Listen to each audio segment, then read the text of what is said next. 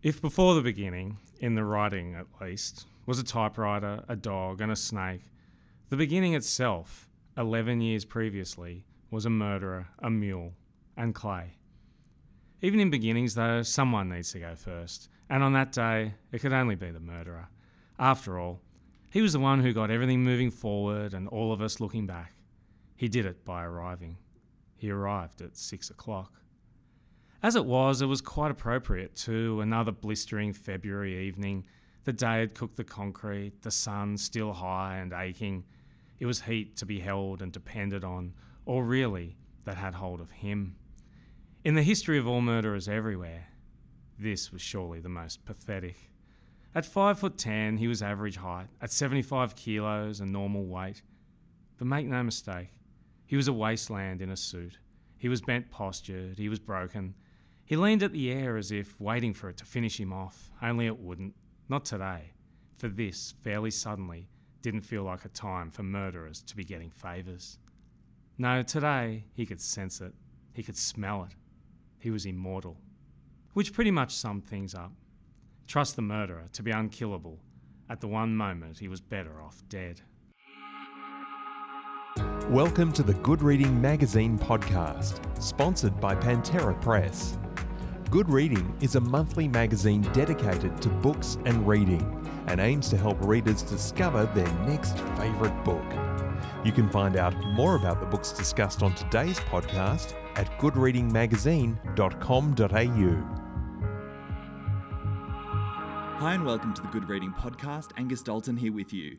You just heard Markus Zusak reading from his latest book, Bridge of Clay, a suburban epic about five brothers, the Dunbars, who live with a dog, a cat, a mule, a pigeon, and a goldfish named after the king of men.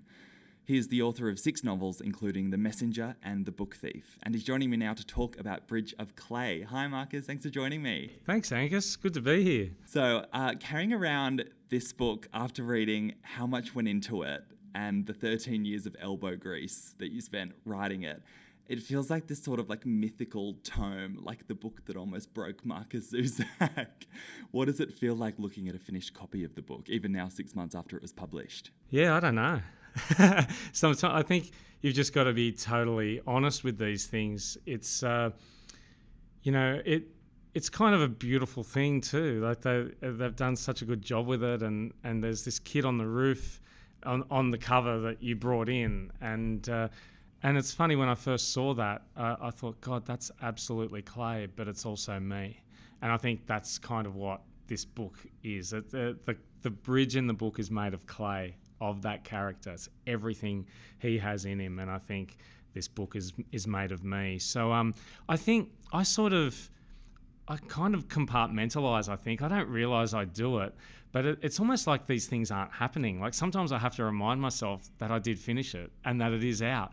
And, uh, you know, and then, then you'll get people have, make their comments on the book and tell you what they thought of it. And you go, yeah, it is real. So, uh, so it's uh, it, but it does feel mythical in a sense. I feel like all books do because so often you just can't believe you're actually a writer. Uh, that it actually happened. So um, I've been living that mythical kind of life for the last 20 years now, I've realised. I think the, the reason I'm using the word mythical as well is because how much, obviously, in many ways, it's like a suburban, gritty story, but then also you've got so many sort of uh, mythical allusions in there as well. Yeah. Uh, well, just how all of the animals, I mean, the mule's name is Achilles, the goldfish is Agamemnon, king of men, as you, as you said. Uh, and uh, although they don't call him the king of men, as every time they mention his name, usually they just complain about the fact that, you know, couldn't it be a bit easier to pronounce? uh, so, uh, but I, I, I really like that idea that we we start being who we are long before we're even born and uh, sort of like the stories that led to us even coming into existence and uh, all the coincidences. And then you might all of us have these stories or so many of us have stories of you know parents or grandparents or great grandparents who, who made these great journeys to a certain place. And then we wind up with all of those stories kind of embedded into who we are. And uh, and so that was why the mythical element in the book of using Homer uh, so the Iliad and the Odyssey, uh, that thread that runs through the book, it just gave it that I, you know, gave me that feeling that we are making myths as we live. And, uh, and there was just that. It started actually with the nicknames. All the characters had nicknames. And I went, oh, that's a bit like how Achilles is never just Achilles. He's always the fast running Achilles. Odysseus is always the resourceful Odysseus, you know, laughter loving Aphrodite. And so as soon as I thought of the nickname for Penny Dunbar, who for me is the real heart of the book, uh, the Dunbar boy's mother, as soon as I called her the mistake maker, I immediately, it's amazing how you do all this work, you like you do years and years and years of work, and then you have a moment where something just hits you. And I saw her practicing the piano in Eastern Europe with the drizzle or the snow coming down outside and uh, I saw her father, who's teaching her, calling her the mistake maker. And then I thought, oh, and she came from a watery wilderness. And that line is borrowed or stolen straight from Homer. And I thought, that's what this book is. It's a, it is a suburban epic because we all think we live these dull, mundane lives, but we all fall in love and we all have people die on us and we all have big arguments in the kitchen. And, uh, and we all do terrible things and, and heroic things, which might even be that time where you go up and talk to someone for the first time. I, I feel like I wanted to recognize those moments and uh, and build them into a life, and it's a life that's being built into a bridge, and uh, and and so 13 years later, 14 years later, yeah, it is done, and uh, it does have that sort of it does have that mythological sort of feeling to it, I think. It's funny that you mentioned the nicknames because I was going to ask because obviously we've got the Dunbar's mother, the mistake maker, and their father, the murderer, and their grandfather, the statue of Stalin. So mm. it's um it's funny that that was already present in the book before you sort of started borrowing from Homer. Yeah, I sort of I think I'd always I just feel like you you sort of pinpoint where ideas come from, and then you go, uh, "Am I telling the truth now? Was I, or was I just lying?" and I try to always tell the absolute uh, truth in you know anytime I'm I'm you know being interviewed or or in general, you know, and that's like talking about your fears as well, and even to talk about, you know, that person who came up to you and said, "Oh yeah, I read Bridge of Clay, uh, you know, not quite as good as the book thief. oh no. or, or yeah, or even, or worse than that. You know, you you. But that's being a writer. You know, you've got to. Uh, you know, th- one of the first rules of being a writer is that you have to be able to take rejection. You have to be able to take humiliations, and uh, you know, and people just feeling like they've got the right, and I guess they do have the right. I feel like we live in the age of opinions now too, where if you've gotten the, it's a little bit like we photograph everything now, and uh, it's almost like you weren't there unless you took a photo of it. it didn't happen unless you took a photo of it. Pixar, it didn't happen. And, Absolutely. Yeah, and it's sort of like, and sometimes like, you know, you'll be standing at outside. Okay, let's say, let's go for a, an absolute cliche. You might be standing at uh, the Leaning Tower of Pisa, let's say, and you'll be taking all these photos of it, and then you'll stop and you'll go, oh, I, I think I should probably look at it. you know, and you remind yourself to actually look at it. And, uh, and I think maybe it's the same with opinions these days too. Is you didn't really have an opinion unless you've told someone that opinion, and uh, and so I think uh, I think all of this is is one of the the things with being a writer is that it's the sort of job that's always challenging how much you really want it. How much do you really want to do it? How much, what does it mean to you?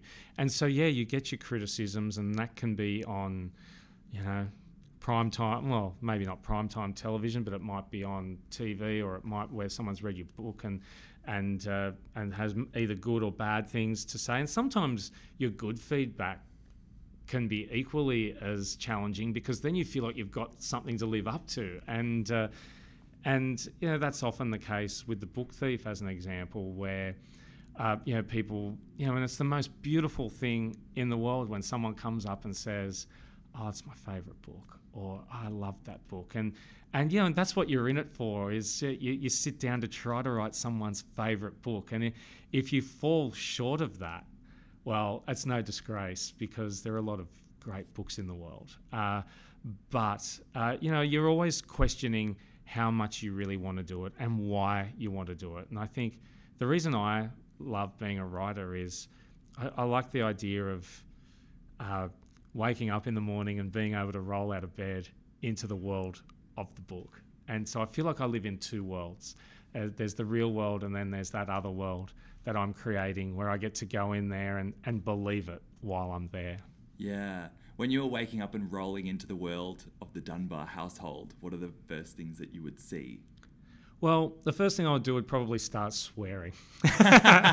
Although there isn't that. It's funny. It's they're not that bad, but uh, I guess probably the detail I would say is probably the just the breadcrumbs that are perennially around the toaster, and uh, the coastline of dirty dishes reaching towards the sink. And that was a line very early in the book. You know, a coastline of dishes stretching towards the sink. Um, where you just go, oh, that's where I was actually just a kid again, playing in the sandpit, which I think you're always trying to get to as a writer is I feel like you do all this hard work, like I said before, where it's like you're climbing a mountain, but there's the promise of a sandpit at the top. And when you write an image that you that you like like that, uh, it doesn't have to be an image; it can be anything. But for me, often it's just a play on words or just an idea. Like so, that coastline of dirty dishes. I remember writing that and thought, writing that and thinking, oh, that's that's I'm just playing there, you know. And they're the moments you live for. And so they'd be a few things. The other thing would be, I think. Uh, the mule hair that's on the carpet at some point. It's uh, Henry comes back and he's deliberately gotten himself all beaten up uh, to to sort of to help Clay in a really in a strange kind of way, and he blacks out on on he he he sort of ends up down on the carpet. And Matthew, as the narrator, looks down. He says, "You know, he was lying there with the dog hair, cat hair, and." Jesus, is that mule hair on the carpet? and so uh, I just, there was a sort of, uh, yeah, and that to me was part of the love of that household. It's a, um, yeah, it's it's a rough and tumble place, but and and there are all these rules of love and engagement, uh, you know, that are that are at play, and uh, and it's a kind of complex system, but it's how they live, and uh, and and I think there's a there's a kind of it's almost like there's kind of a river running under that house, and and that's their bond, you know, and they reach into that when they they really need it, and uh, I think with those brothers, I, I sort of I, I, never had this exact thought, but I I, I think it's always easier to to put into play later what you were trying to do but I think it was more I was just trying to write about boys and brothers, not only. Uh, I wanted to write about them both how they are and how we would like them to be, and uh, and when you have a mix of those two things, then they're not just cardboard cutouts, or they're not just you know delivering a good you know the right message. You know, I just want them to be real and to feel both feel them as they are, but feel for them as as well. And uh, and so now you know I think the last thing I could say about those boys is that I remember when the book was done, and this circles back, I think, to your first question. Uh, I remember when it was done, it was going to the printer, and my publisher rang me and she said, oh, How does it feel? You must be ecstatic. And I said, Typically, I said, Oh, I'm actually feeling kind of flat and, and a bit low. I said, I, said um, I don't really I said I spent all you know the last more than a decade whinging about these people, and now I'm trying to figure out how the hell I'm going to live without them. I read that um, Clay actually came to you as a character a long time ago, before you even started writing when you were 20. Mm. How did that character walk into your head? I think I was really an ambitious kid always. I think because I'm the youngest of four kids, I might have been ambitious anyway.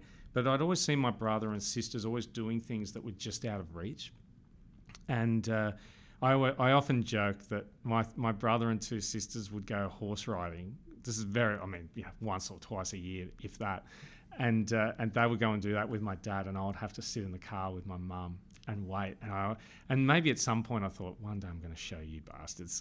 Although I don't remember having that exact thought, but I always I always had this sort of ambition in me to want to do something, and uh, and so I had this idea when I was 20, walking around the suburb where I grew up, and uh, I just thought of a boy building a bridge and wanting it to be this one beautiful, great thing, and uh, why it was a bridge, I don't know, but I I think maybe I just have an affinity for bridges. And, and I think, you know, you grow up in a, a city like Sydney where there is water everywhere and you've got this iconic bridge and, and so on. And I just had this idea. And then it's funny, every book needs just a little bit of luck to come into being or or to start becoming a book. And in that case, it was the name of the character. I called him Clayton. And I thought Clayton's Bridge. I thought that's the that's the title. And then a few months went by and I went Bridge of Clay. And as soon as I had that thought, I thought, oh, clay, clay, there's clay the name and then clay the material. And the idea that clay uh, can be molded into anything, but it needs fire to set it. And I, met, and I instantly saw where the book was heading and what the ending should be. And, uh, and of course, it doesn't end like that because every book in that way too. Pretty much every book I've written has always been leading to this one thing, and it always ends up veering left or right of it, or coming up shorter than that moment, uh, or going a bit further. And uh, so I had this idea of a boy wanting to walk across the top of the water when the bridge floods, and uh, and the sun would be coming up in the water, um, or the reflection of the sunrise would be in the water, and that would be the fire. And uh, and of course, that's not exactly what happens at the end of Bridge of Clay, and uh, you know, so so that was it was just always having that ambitious character and uh, sort of manifested itself in a boy building a bridge. And and that's how then the other mythical element of the book came in which was Michelangelo and the statue of David and how in Florence uh, you go to the Accademia Gallery and the statue of David is like a prince under this dome of light that's been you know seemingly built especially for him. And you lead in, and leading into it there are these unfinished sculptures of his called the slaves or the prisoners. And uh, and they're still fighting and almost like kicking and screaming out of, to get out of the marble and uh, and so I thought oh that's the perfect juxtaposition. I don't really like to use that word for some reason, but it was just very that... English teacher. yeah, that's right. Uh, and uh, it's sort of now I'm going now I'm trying to go through all those other words that you should use in your uh, year twelve oh, uh, yeah. essays, and um, but yeah, it was the perfect contrast for for want of a better word, and uh, of just where Clay is trying to reach that. He's trying to reach something like the David, but he still feels like the slaves. And uh, and what I found was, and personally, I actually now prefer the slaves to the David because that's how we actually live. Yeah, I hadn't heard of the slaves before. It's yeah, well, cool. it's it's a fascinating thing to do. Is if you ever go to that museum or gallery, uh, you just go and sit there and watch people, and everyone just goes. Everyone just almost disregards those statues, and they go straight to the winner. Yeah. they go straight to David, and they'll be lucky if the if they come back and, and, and see those ones. And there's something beautiful about that as well, and certainly something beautiful about the people who do notice those, uh, you know, those those in transition sculptures that will never uh, transcend from from where they are now. And I think the line in, in Bridge of Clay is that uh, they'll they've been fighting for centuries to get out of that marvel, and mm-hmm. they will fight for a few centuries more. Yeah, I read that both of your parents um, migrated to Australia from Europe. Is that right? Mm-hmm. And it seems like the way that sort of stories about their experiences in Europe and some of the conflict that happened there and how those stories sort of unfolded in, in random ways throughout your childhood was kind of formative. Is that right to say? Yeah, I, I think I was also, see, the thing I left out about being the youngest of four kids is that I was also spoilt. But uh, the way I was spoilt was that I got to spend the most amount of time with my mum and dad at a at a period of time that was useful, uh, rather than uh, you know, rather than having their attention when I was zero to three years old uh, or, or even later than that. So when I was in my early teenage years, that was when my sisters had moved out. My brother was more sort of out with friends and doing things like that. And so I got to sort of go on long bushwalks with my dad. I'd go to work with my mum some nights, like she cleaned a doctor's surgery, and I'd work with her, and, and I'd just ask the same. I'd ask the same stories all the time. I'd say, "Can you tell me this story? Can you tell me that story?" And it would just be. It wasn't a a set thing. I mean, it might, some years it might have only been a couple of times, but it's why I say to parents and teachers and and you know, I say don't be afraid to tell the same story more than once because people want to they want to hit that point in the story and kids especially they want to they want to hear it again and know if they're right or know uh, they want to hear that punchline. And uh, so it did make me kind of aware not only that you know they were telling me about their lives but um, I think later on then I realized that I think they were just giving me a love of stories. And uh, and I think it's reflected in Clay in in Bridge of Clay where he's the one who goes and does the dishes with his mum and dad. Uh, just and says, "Oh, can you tell me about the statue of Stalin?" Or can you tell me about Moon and the snake? Moon being his dad's red cattle dog that had a tussle with a, a king brown snake, and they both died, and they were buried in the backyard in this old town, which is important to the book as well. And so I think it was just this idea uh, that what we're made of really is stories, and uh, and you take stories out of our lives and there's actually i mean the, there are physical element, elements obviously and all sorts of information and granted but i think stories are what tell us who we are and uh, i think hearing my mum and dad's story have, have made me one of the lucky ones to recognize that. You always seem to like talk about books and stories with a particular kind of uh, reverence which is so cool. And you can also see that in the way that books appear in uh, Bridge of Clay and your other books as well, and how they're passed between different characters and they come down family lines and that sort of thing. Where do you think you got that reverence of books from? Well, I think it's just purely because books have changed my life, and uh, and that that feeling of you're 14 years old, you've got to read books for school, and you're given The Outsiders by S.E. Hinton, and it's the right book at the right time, and your brother's snoring on the other side of the room, being generally useless as usual, and you're staying up late reading, and uh, and you're there. And I think, I think because to me, it's one of the ultimate magic acts of you're reading a novel, you know it's made up, it's totally fiction, uh, and uh, but you believe it when you're in it. And I thought that's what I want to do with my life. And, uh, and and then you're just given, yeah, you just have these moments when you're reading a book, and I feel like. You know, and I, I do love films as well, and always have, and, and they get mentioned in, in Bridge of Clay as well. But I, it's almost like uh, when I, I, I, always feel like maybe the difference, I don't know if I'm going to be able to articulate it now, is that when you're watching it on screen, it's given to you and you're, you're seeing it. But when I feel like when you're when you're when you're producing that by reading a book, it's like you're in it.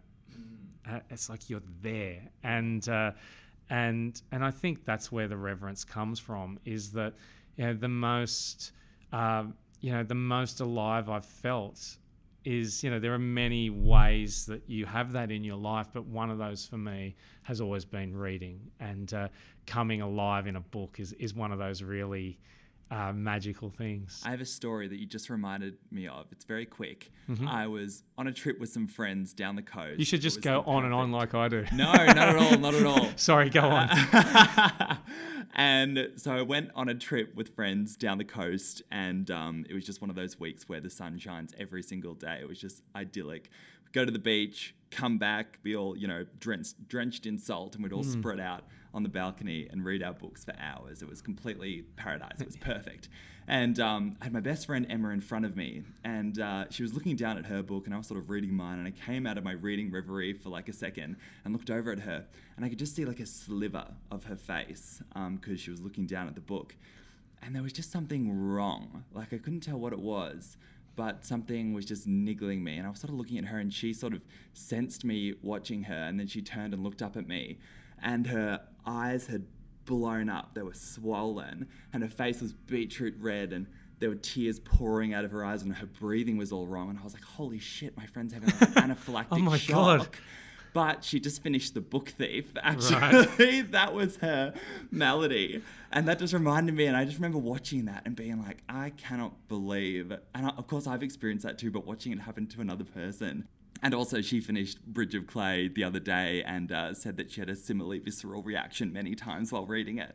And uh, just how little black lines on a page can evoke that sort of reaction is extraordinary. It is, and you know that's so generous of you to tell that story. Thank you, and. Uh, and it, it is that funny thing when someone comes up to me and says, "Yeah, thanks a lot. Was, you made me cry on public transport," and I'll say, "Oh, you know," and I've still never seen anyone reading any of my books in public. You've never ever. spotted someone. I've never. The oh. closest I've come was on a plane, and my wife said to me, "That lady over there is reading your book," and yeah, and the writer in me wants wants to tell the story like this: that when I looked over, she was asleep, uh, but she wasn't. She had but she had put it down though, so it didn't count. Uh, so clearly, it is a put downable book. uh, but um, but it's just uh, I you, I hear these kinds of stories and you and you think, God, that's it's just amazing, and uh, and and it's a, and it's an honor and a privilege too that that someone you know I think in this day and age too where we're all told that no one wants to go to the effort to concentrate anymore and so on. And and in that case too i mean bridge of clay does make certainly more demands of the reader than the book thief did. And uh, and but that people are still willing to go that to go to that length they will be rewarded you know. And and i'm not just talking about in the book thief or bridge of clay or whatever but but you know books are sometimes there to test you. And uh, and sometimes you know they are there to give you that kind of visceral reaction that you're talking about and uh, and you know and I, I kind of love that and I love that when I'm finishing Bridge of Clay on a hot humid sort of day in Sydney in the afternoon you have this idea in your mind that you're going to finish it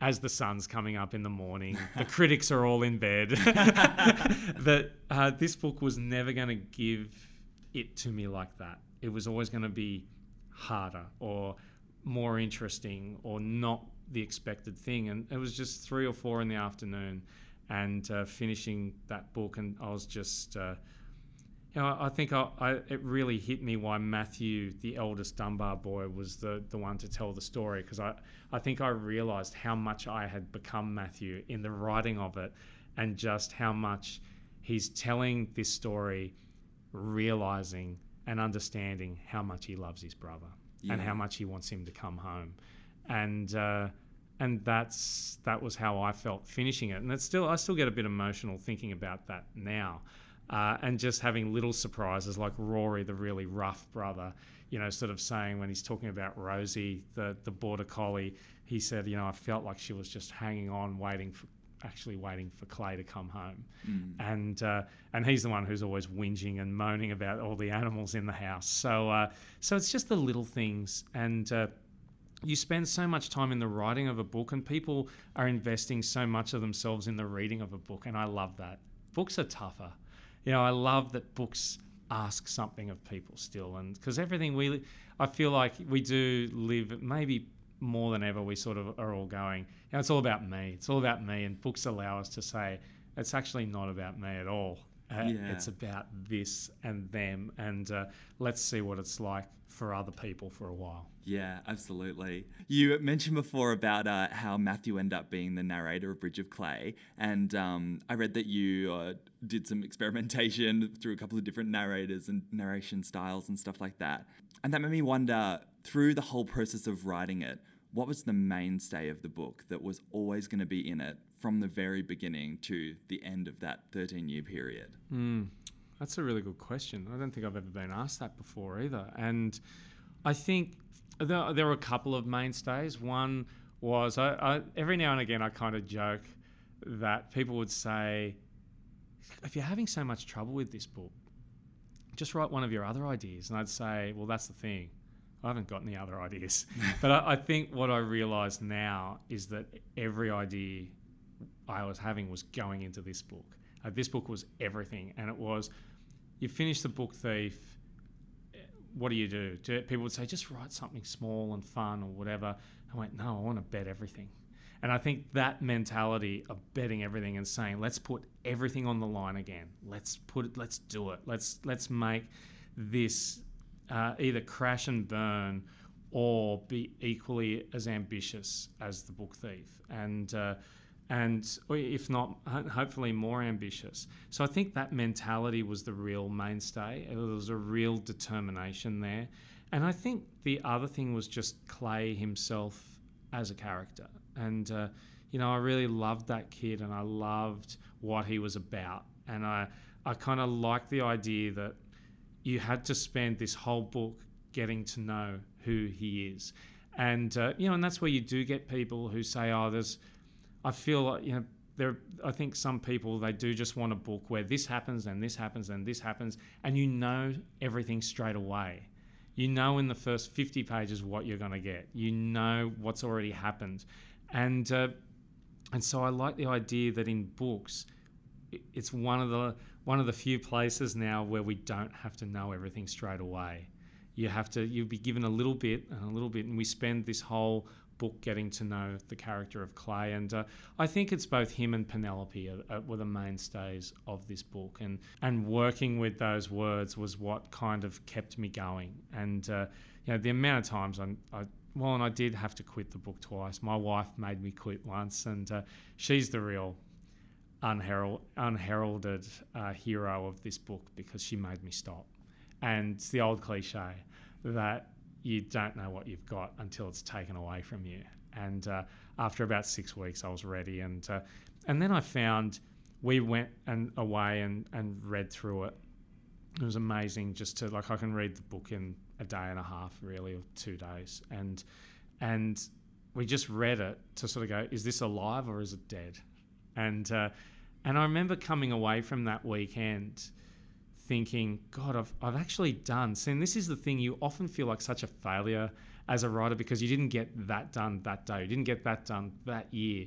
And then you look at all the work, like we're sitting here at this huge table. If we put all the work that I'd done on this book across the 13 years on this table, I mean, and, uh, you know, it's it's sort of I guess it looks about five meters by two meters. It is an enormous and, table, and so it, people can picture. And just the amount of work, it would so easily just go all the way up to the ceiling, and probably more. And so, but so then I, when we went away for that weekend, I, I thought, God, I've actually done ninety-seven percent of the work.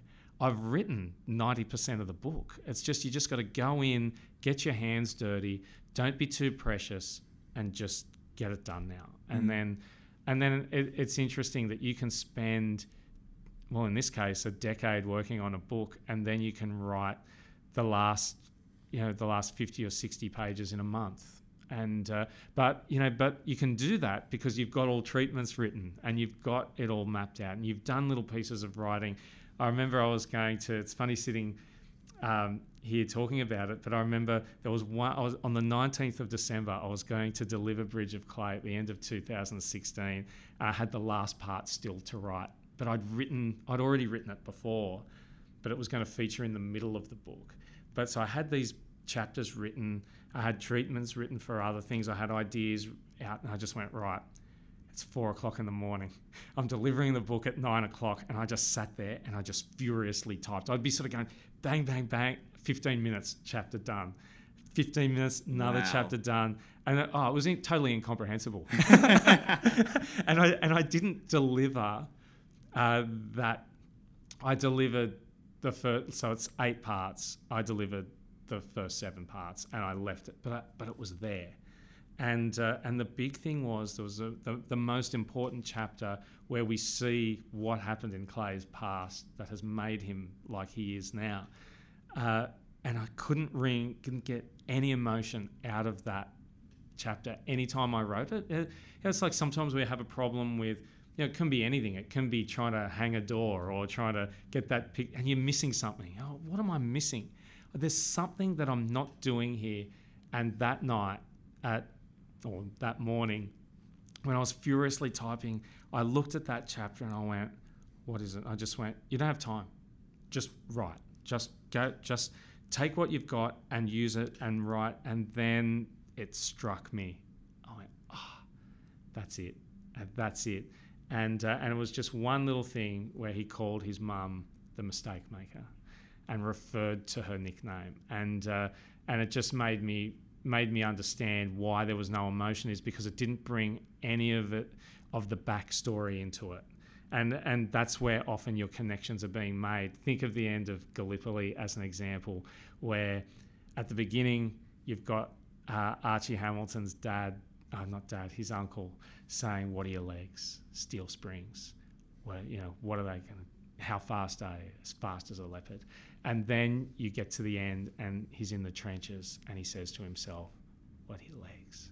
And uh, and that's when you just start, especially the first time you see that movie, you start bawling, and it's because you know the history of the characters, and the and the history of the character has just come into the present, and. Uh, and that's where the emotion is and that's why when you're reading and you've read that moment you feel like you're there Yeah, yeah. Hearing you talk about the uh, your writing process there, and um, and also how you always try and be sort of straight down the barrel when talking about writing, um, it made me remember that in the past how you describe yourself as like a more like a tradesperson, mm-hmm. and qu- quite often I hear authors talk about themselves as like magicians who are like tapping into this cosmic place of creativity and then the characters just fall on the page and they just watch what happens. But i love that you're just like no it's like bricklaying like no, there's no alchemy here. I love that description. Yeah, I what I I often feel like it, it I feel like a tradesman who is trying to uh, create an artwork, and I think that's the that's the thing is, and then you're reminded day after day, yeah, but you're not an artist. You're not an artist. You're a tradesman.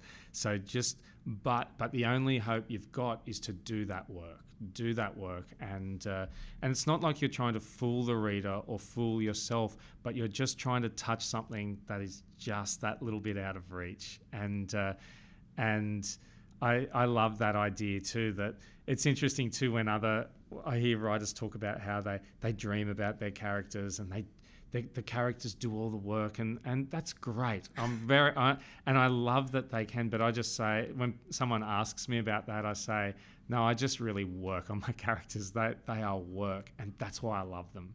Uh, there isn't anything too whimsical about it. Uh, it's just uh, they become real because i've chipped away the bits that don't feel real and i've or i've had to add pieces like in in bridge of clay really good example is that one of the you know the most pivotal chapters in the book is the first uh, first past chapter in part five. Uh, so it's called Growing Up the Dunbar Way, and uh, where we see that family for the first time as they were uh, before any of the bad things happened. And uh, it was always a bit wooden. It was always a bit. And, and it's because I, I realized, looking back, talk about I'm doing something wrong here. What is it? I was, it was at that point when I was writing, I thought, oh, this book's getting too big. So I was trying to clip things off it all the time. And it was when I went back in to say, get your hands dirty, I went, it's it's fine. You've got to you've actually got to bring these characters back to life, and uh, and that was where I, I just I, I made the chapter longer, but there was more life in it, and uh, you know, and it's funny how eight pages of reading can be torture, but twelve pages of reading in a chapter can be you know really beautiful, and uh, it just needs to be as long as it needs to be, and in that case, that was just I actually needed to insert um, anecdotes and things rather than chip them away. So it's it's figuring out what what the problem is. Is there too much or is there too little? And you only you only understand those things by being with the book and getting to know the book. And that's what uh, people say to me. How do you how do you get better at writing? Like how do you? you I say you've just got to spend time with the book. You've Yeah. got to spend time with it and know it and uh, and feel like so. If someone said, if you said to me, just don't test me on this. You can if you want, but if you said, "Oh, there's that part where this happens," and I would, it wouldn't take me more than thirty seconds to find that page uh, because I know that book so well. I know the world of that book so well, and, and so I, so I should. Yeah, yeah. Well, it's like you're an author and not a sculptor because I imagine it's a lot harder to re-add marble to a sculptor rather than edit in another anecdote. Yeah, that's great. Yeah, I just glue on something. Here.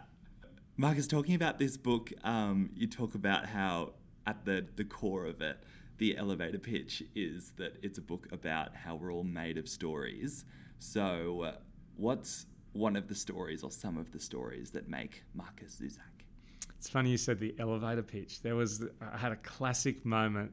I was in London, and it was with Bridge of Clay, and I was in a, a bookstore, and sometimes I get you to sign their their stock or whatever. And so and it was Hatchard's, which is this iconic old bookstore, and I got into the lift at the top, and the, there was a security guard there, and he said, "So what's your book about?" I said, "This is literally the elevator pitch of Bridge of Clay." And so that was a, just a, a, a classic moment. But okay, the story, probably one of my favorite stories that makes me who I am and the writer that I am, is that I might have been nine years old or eight years old, and I did athletics, and uh, I remember running in a race, hundred meters, and uh, and I remember thinking that I'd won, and I got put in sixth position. And I remember going and crying and carrying on to my dad, and uh, and saying, "I thought I won," and they put me in sixth spot. And he said, "Right," he said, "Yeah." He said, "It looked like I thought you won as well." And he said, "But you made one big mistake. You didn't win by enough. You have to win by so much that they can't take it off you." And in terms of writing now, I don't think of trying to be better than anyone or you're trying to be the greatest writer, but I try to write so much only like myself that no one else could have written that. And I know that no one else could have written Bridge of Clay. I know that no one else could have written The Book Thief, no matter what anyone thinks of those books. But I just, that's what I'm aiming for. I'm trying to write as much like, so much like myself that it could only have been me um, that that wrote that book, and uh, and that's one of the pieces of advice that I'll I'll give people who say they want to be a writer. So what should I do? I say just try to write exactly like yourself. And I mean the other main piece of advice I give people is just just take it easy on yourself sometimes too. Like often I feel like such a failure or I feel lazy or I feel like I'm not really working hard. But that I think those feelings are only there because you want to do well. It's a bit like nerves before something is that they're only there because you want to do well. And uh, but you'll know when the time comes that you have to sit down and say, now, this is it. Uh, I've been cultivating the iron will for this moment, and that's when you sit down and write and don't stop. And uh, and then if you're lucky, you'll actually finish something, even if it takes 13 years. I love that. There's nothing like some fatherly advice. Yeah, that's good advice for life as well. Just be as you as possible. Yeah, and uh, and also if you if you do want to do something well, uh, you know, go beyond, mm. go beyond a little bit, and uh, and and you know that that at least gives you the greatest shot that you can possibly have. Absolutely. That's a beautiful note to end on. Thank you so much for your time, uh, Markus. It's Angus, been such a pleasure. Fantastic. Thank no, you. Thank you. Thanks for tuning in to this episode of the Good Reading Podcast. Bridge of Clay is out now from Picador, and Markus Zusak is a guest at this year's Sydney Writers Festival, which runs from the 29th of April to the 5th of May. You can find more info in the description to this podcast. Bye!